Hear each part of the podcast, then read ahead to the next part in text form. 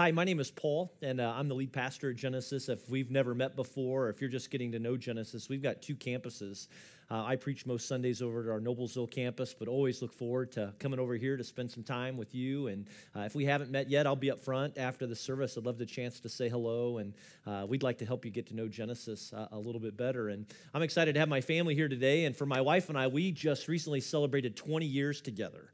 Uh, believe it or not, uh, August the 1st, and it's been exciting. And you know, in many ways, it's gone really fast. In some ways, maybe not so fast at times, but so thankful for her. And I love so much that for 20 years, I gave her a brand new pair of socks. Yes you heard right. And uh, we're not big gift givers. Here's why. Uh, and we've also done some fun things this summer, some things around our house. And so we kind of decided, you know, we're probably not going to do much this year. But a couple of days before our anniversary, I said to her, I'm like, hey, are you giving me a gift? And, and, and she told me, she says, well, yes, I'm doing something very small. I only spent like $15. So I was like, perfect.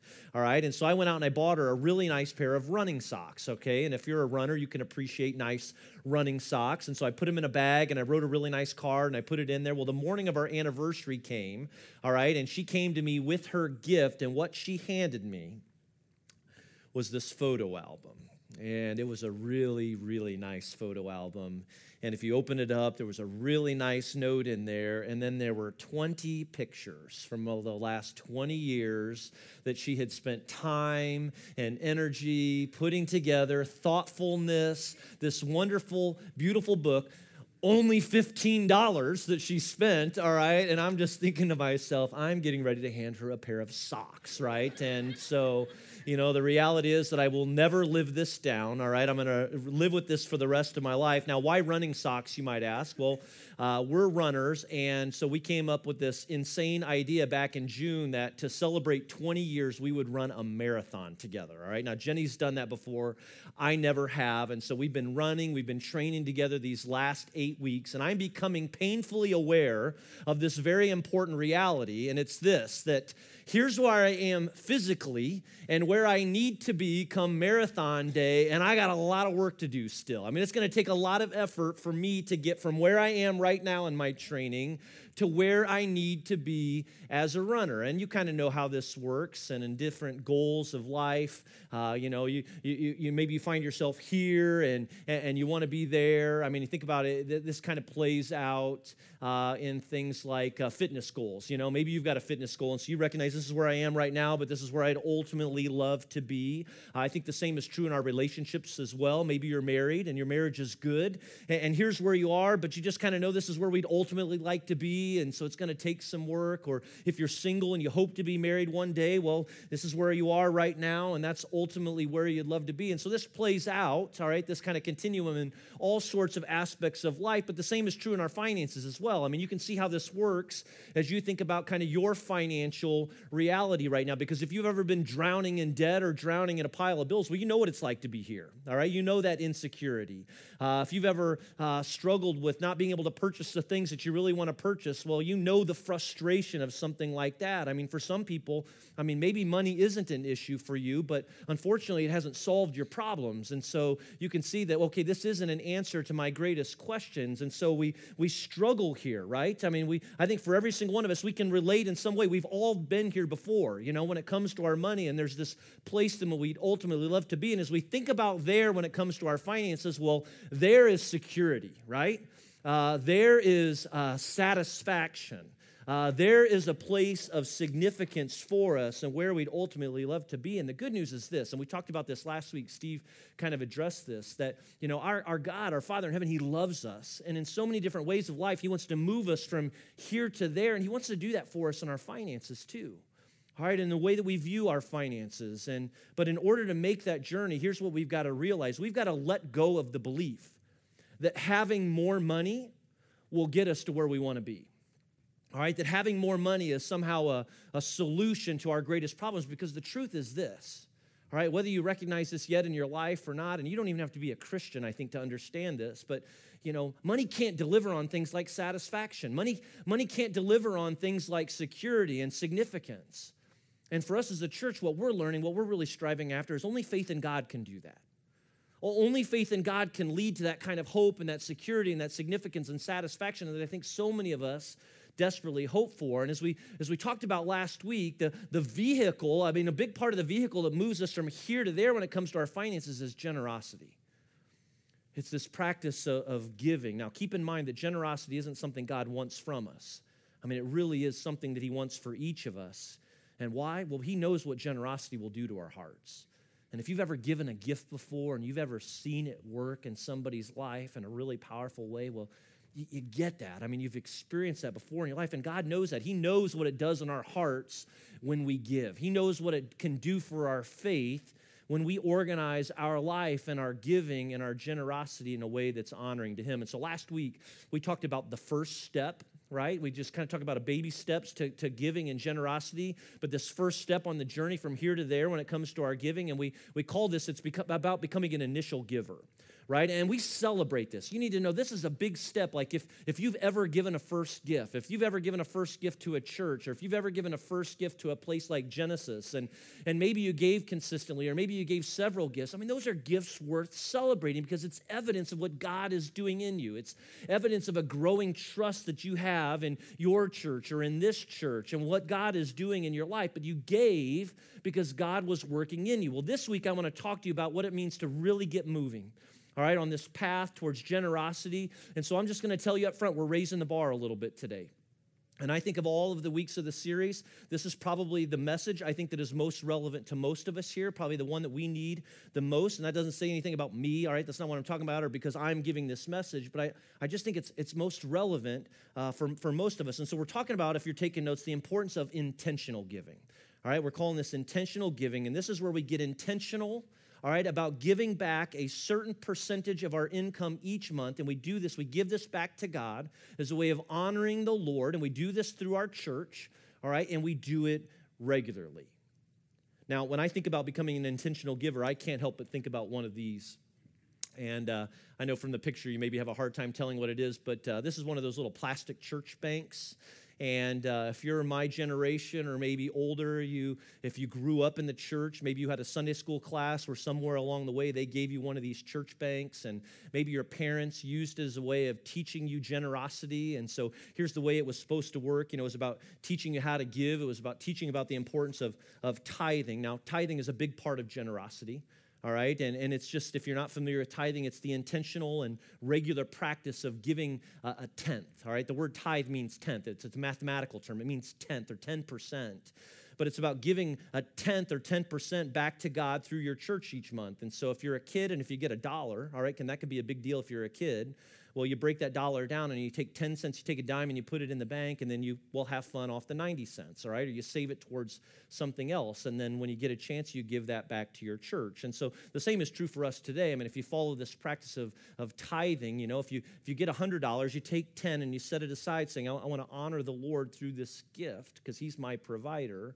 And so you might give it to something like your church, and then you live off of, uh, of the 90. And let me just say, I think teaching your children the importance of giving and generosity, even as Jerry was just saying a moment, it's a great thing you can do for your kids. I mean, I, my parents are great parents. I think they did a lot of things right. I wish they'd have taught me a little bit more about giving and generosity because this is just something that I've had to learn along the way. And thankfully for Jenny and I, we've grown in this t- together. And so for us, tithing is a big part of our lives. It's a big part of our marriage. Uh, it's a big part of our spiritual journey. And I know that's the case for many of you as well. You, you've taken some bold steps. You've rearranged your life. You said, you know, this is the way that I want to live and your faith and your trust has grown because of it. Now, as I said a moment ago, I realize this concept of tithing might be a new one for you, but for many of us, I'll just say, and I think this applies to many of us today, it can be a great next step on this journey of moving from here to there when it comes to the way that we view our finances. And it's also an important next step when it comes to our faith and I think in our growth as followers of Jesus. Now, where did this idea of tithing come from and why is it an important consideration for us today? Well, I want to look for a few minutes with you at a couple of passages in the Old Testament, and then we'll flip over to the New Testament together to better understand what it means to become an intentional giver. And so, if you've got your Bibles with you today, I want you to turn uh, to the first half of your Bible, really to the front of it, actually, to the book of Genesis, uh, chapter 14. And it's here in Genesis 14 I think it's page nine, uh, that we meet him, if you're using one of the Bibles around the room, that we meet a man by the name of Abram or also Abraham. So don't get confused by the change of names there. But Abraham uh, played a pivotal role, all right, in the book of Genesis and in God's plan of bringing his people together. And he, Abraham and his family, they left everything to follow God's call to go to a land that God had promised. And what God had said is he was going to give this land to them and he was going to give him many descendants. And you could say that for the most part, the journey, the trip uh, went well, it went smoothly, but there were some challenges along the way. Like at one point, Abraham and his family had to fight a group of regional kings who tried to assert their power by conquering the region. And Abraham and his team, they're going to emerge from this battle victorious. All right, you can read about this in Genesis, and they're going to return home, as we find here in Genesis 14, with the spoils of war. All right, they're again, they're victorious. And Abraham is going to encounter a mysterious man by the name of Melchizedek. All right, and we pick this up in Genesis 14, starting in verse 18. And here's what the writer records He says, Then Melchizedek, king of Salem, brought out bread and wine. He was priest of God Most High. Now, pause right there, and I'll just tell you there's been some real mystery, all right, around who Melchizedek really is. But here's what we know about him that we see from the text, verse 18. Verse 18 tells us that he's king of Salem, but no one really knows where Salem is or was. And scholars have a lot of guesses, but the best guess is that it's the place that later became known as Jerusalem all right, and so he's king potentially of Jerusalem. But then we also read, and this is important, that he's priest of God Most High. But this is also a mystery because if you know your uh, history at all from the Bible, at this point, the temple of God had not yet been built. All right, there were no priests yet. These hadn't been established. In fact, Abraham was the great grandfather of the first men that would become these priests. And so, how is it that Melchizedek is a priest of God Most High? Well, I'm just going to tell you it's interesting to say the least. And there's all sorts of theories about was this really Jesus? Right? They call it a theophany. Here in the Old Testament, was this actually the representation of Jesus, of God Himself before Abraham? We don't know. I think it's an interesting theory. But finally, to add to the mystery, Melchizedek is never mentioned before this story in Genesis 14. And other than a few references, he's never mentioned again. And so keep that in mind because we're going to come back to it at the end of the message here. But here's what happens next. Again, as Abraham is carrying all of the gold and silver, the spoils of war, Melchizedek is going to come to him and pronounce a blessing on him. Look at verse 19. It says, Melchizedek blessed Abram, saying, Blessed be Abram by God Most High, creator of heaven and earth, and praise be to God Most High, who delivered your enemies into your hand. See, here's what's happening it's Melchizedek's way of saying to Abraham, Abraham, let there be no doubt. God gave you this victory. God is behind this. He is the provider of all of these things. He's given you the gold. He's given you the silver, these items that you've carried away. And this is so good and this is so important. And look at how Abraham responds again. I think this is just so telling for each of us. Genesis 14, the last half of verse 20 there, it says, Then Abraham gave him a tenth of everything. And while there's a lot of mystery about around Melchizedek, here's what we know for sure Abraham recognized him as God's representative, representative and then gave him a tenth of everything to honor the Lord for his provision and for his blessing. And I'll just say this is the very first example that we have in Scripture of what we call the tithe, of giving 10%, of giving or returning to God a tenth of everything that He has provided for us.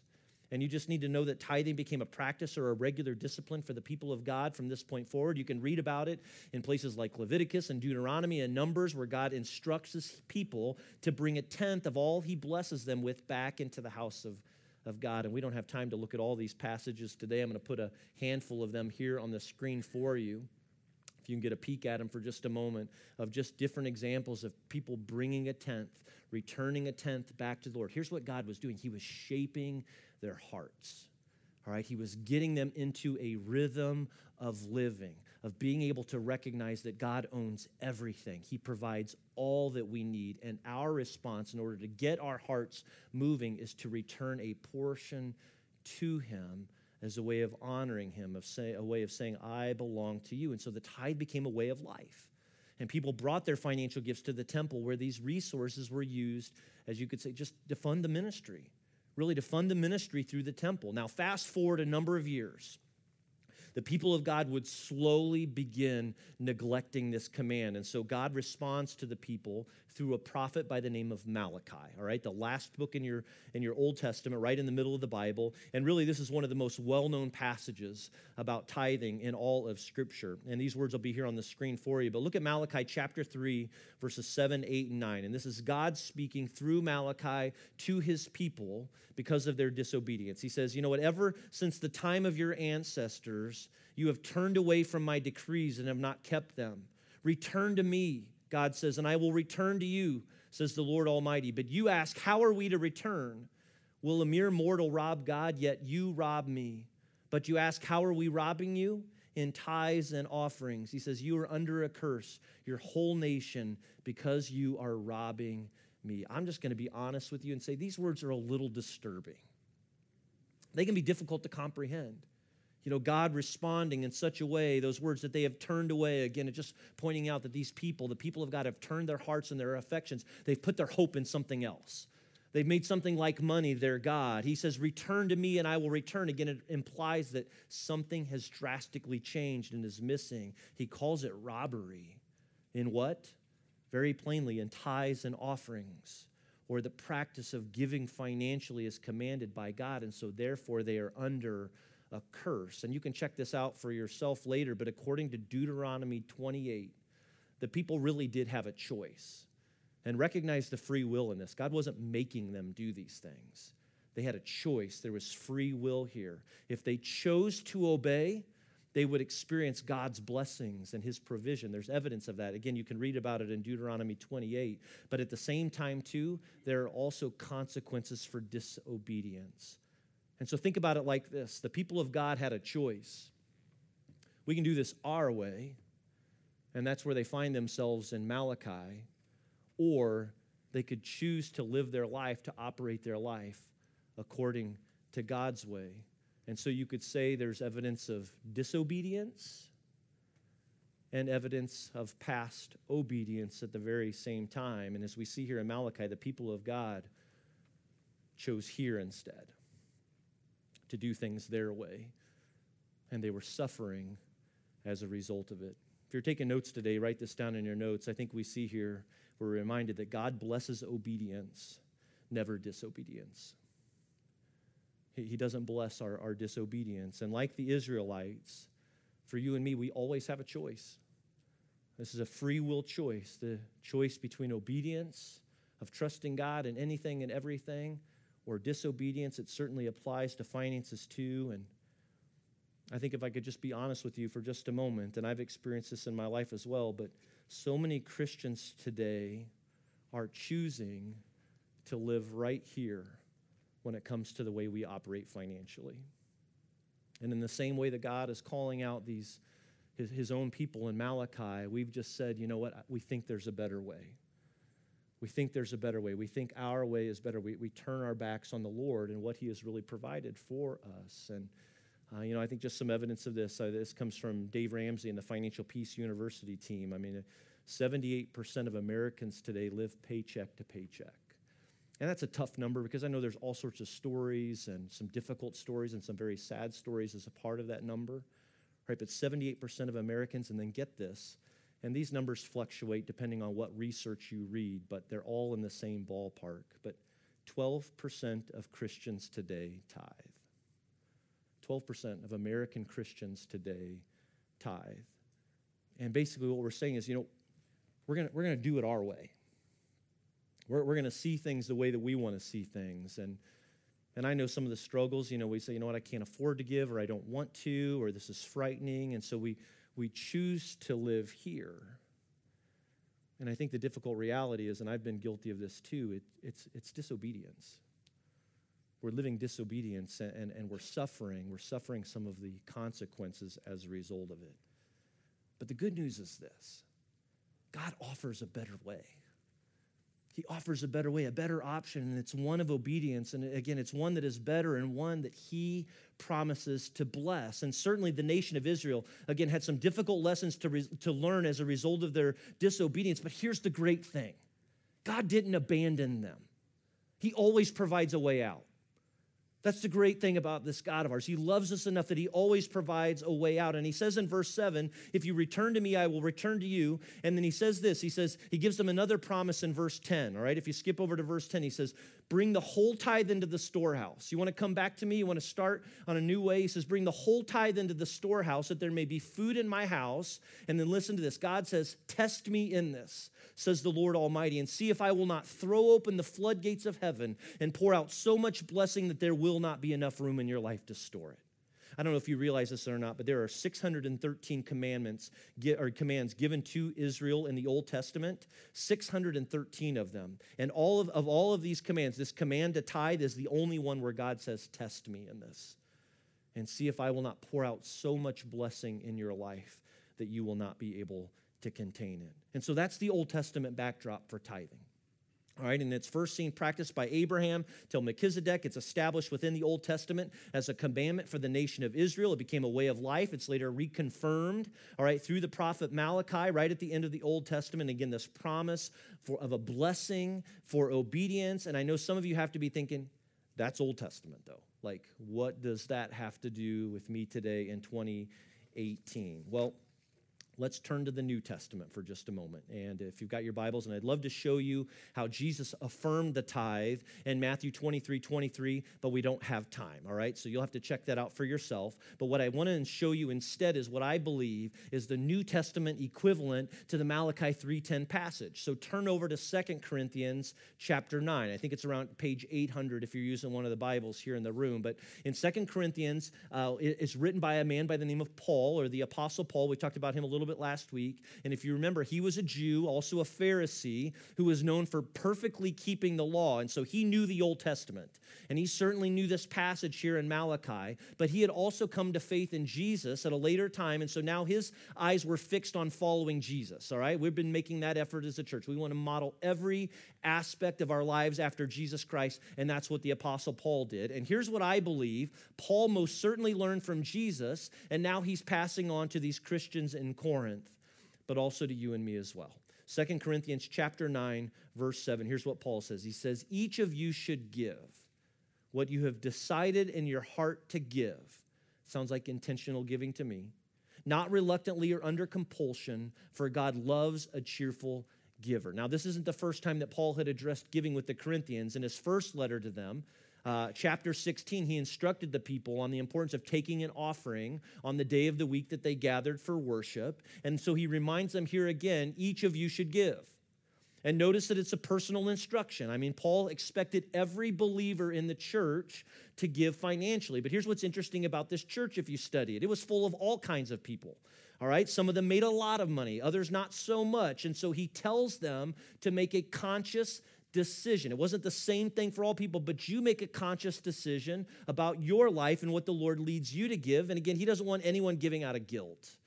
You know, He wants people to make a decision that reflects a move to trust God, and that's reflected in His next words, verse 8, when He says, And God is able to bless you abundantly so that in all things, at all times, having all that you need, you will abound in every good work. To me, it sounds like the same promise in Malachi. Again, notice God's desire to bless our obedience. And I believe the question for those early believers in Corinth was the same one that the Israelites were facing in Malachi 3:10, and it's really the same question that you and I have to face today.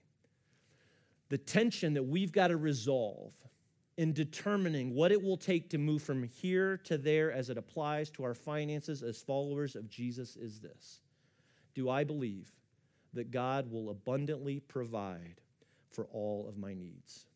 Do I really believe that God's word is true and that He will bless me and provide for me, even in abundance, for all of my needs as I honor Him? Like, do we believe it? Do you believe it? I mean, is this a question you're willing to wrestle with? To believe that God truly is our provider? That He is able and willing to provide for all of our needs and that He wants to bless us and bless our giving and generosity.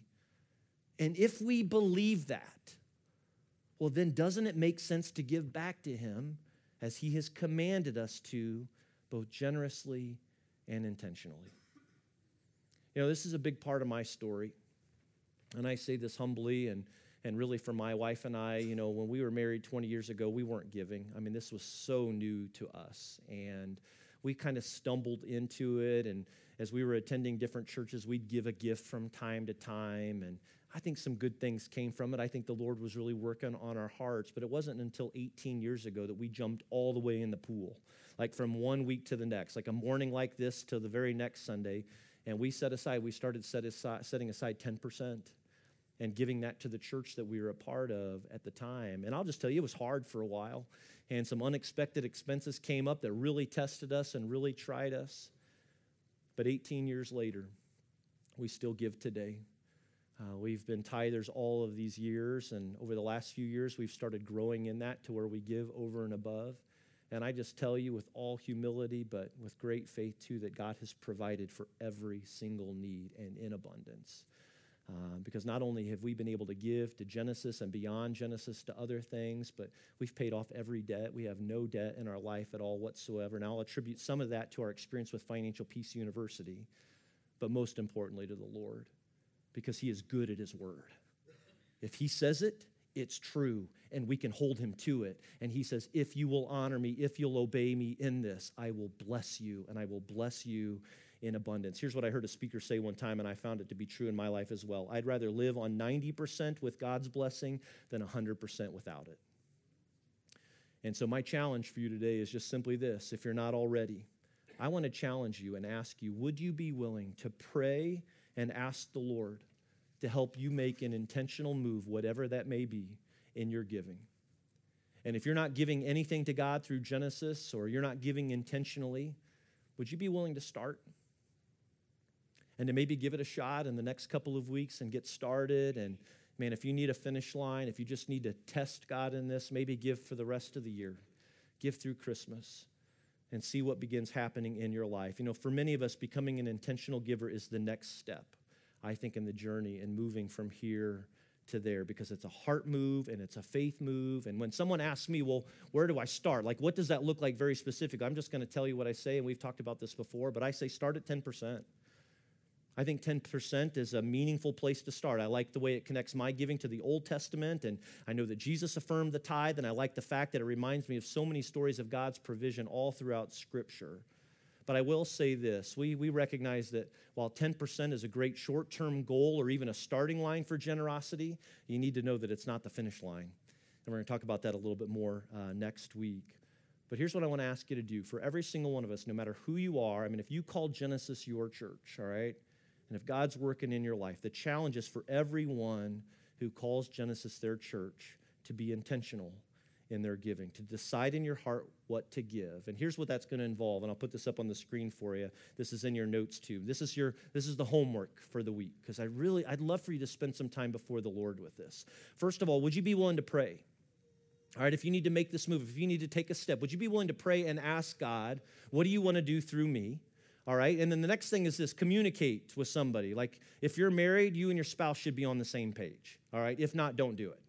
All right. Or uh, Dave Ramsey talks a lot about if you're single, you should have an accountability partner. So if you've got an accountability partner when it comes to your finances, right, talk to your accountability partner. So communicate, evaluate. Like look at what you're spending and where you're spending money right now if you're like me, you'll find waste, right? I mean, we all waste money in places we don't need to. Maybe, maybe that's an opportunity to free up some money for kingdom resources. But ultimately, here's what I want you to do. If you've prayed and if you've considered these things, then you make a choice.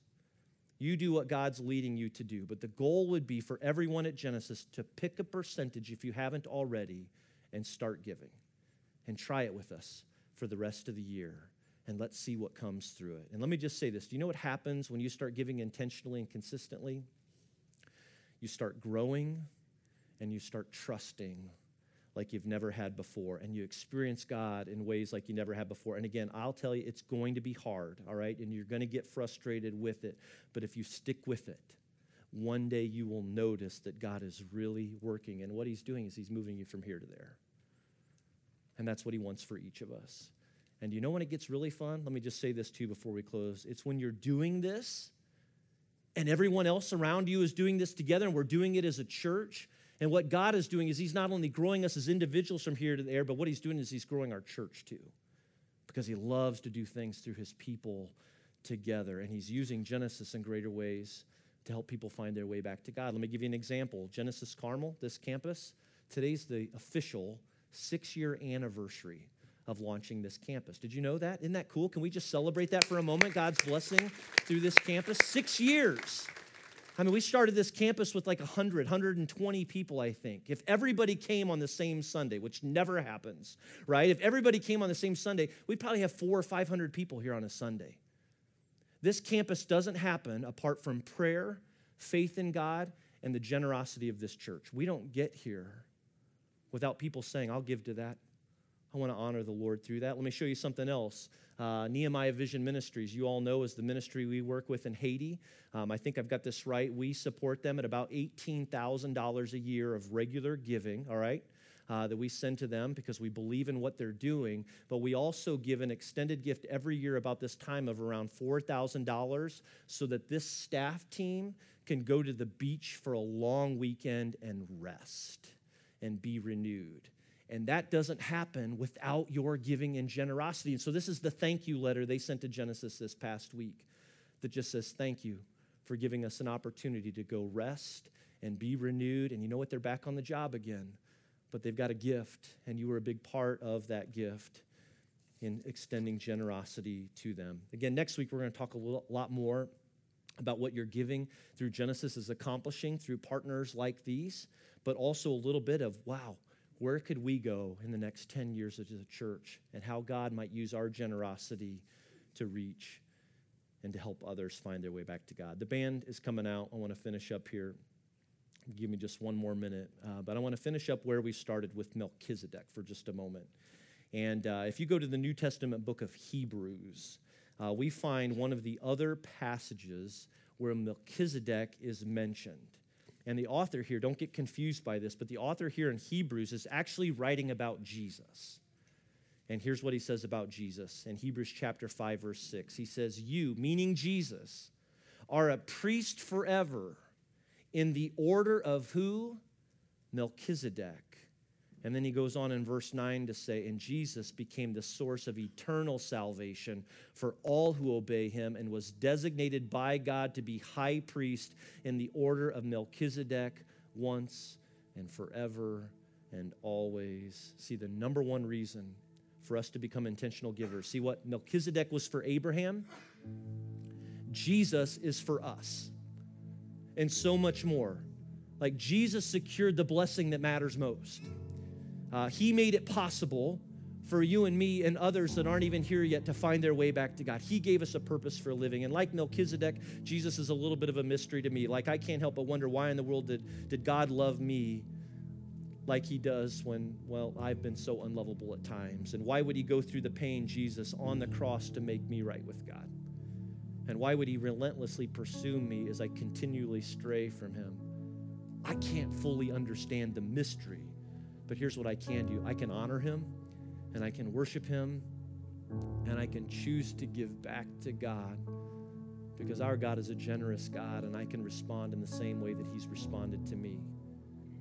And we can help others find their way back to God too. Will you stand with me? Let's pray together. And we'll respond with this last song. Father in heaven, we thank you for your faithfulness. We thank you for your generosity in giving your son, Jesus Christ. And we thank you for your patience, your work in each of us, Lord. Keep moving in us, moving each of us to a place of greater faith and greater trust in you. Thank you for the generosity of this church, Father, for the things that you're accomplishing through it. Now just keep moving in us, keep moving in me, Lord, and through our church, your church, God, so that we can help others find their way back to you. It's in Jesus' name we pray.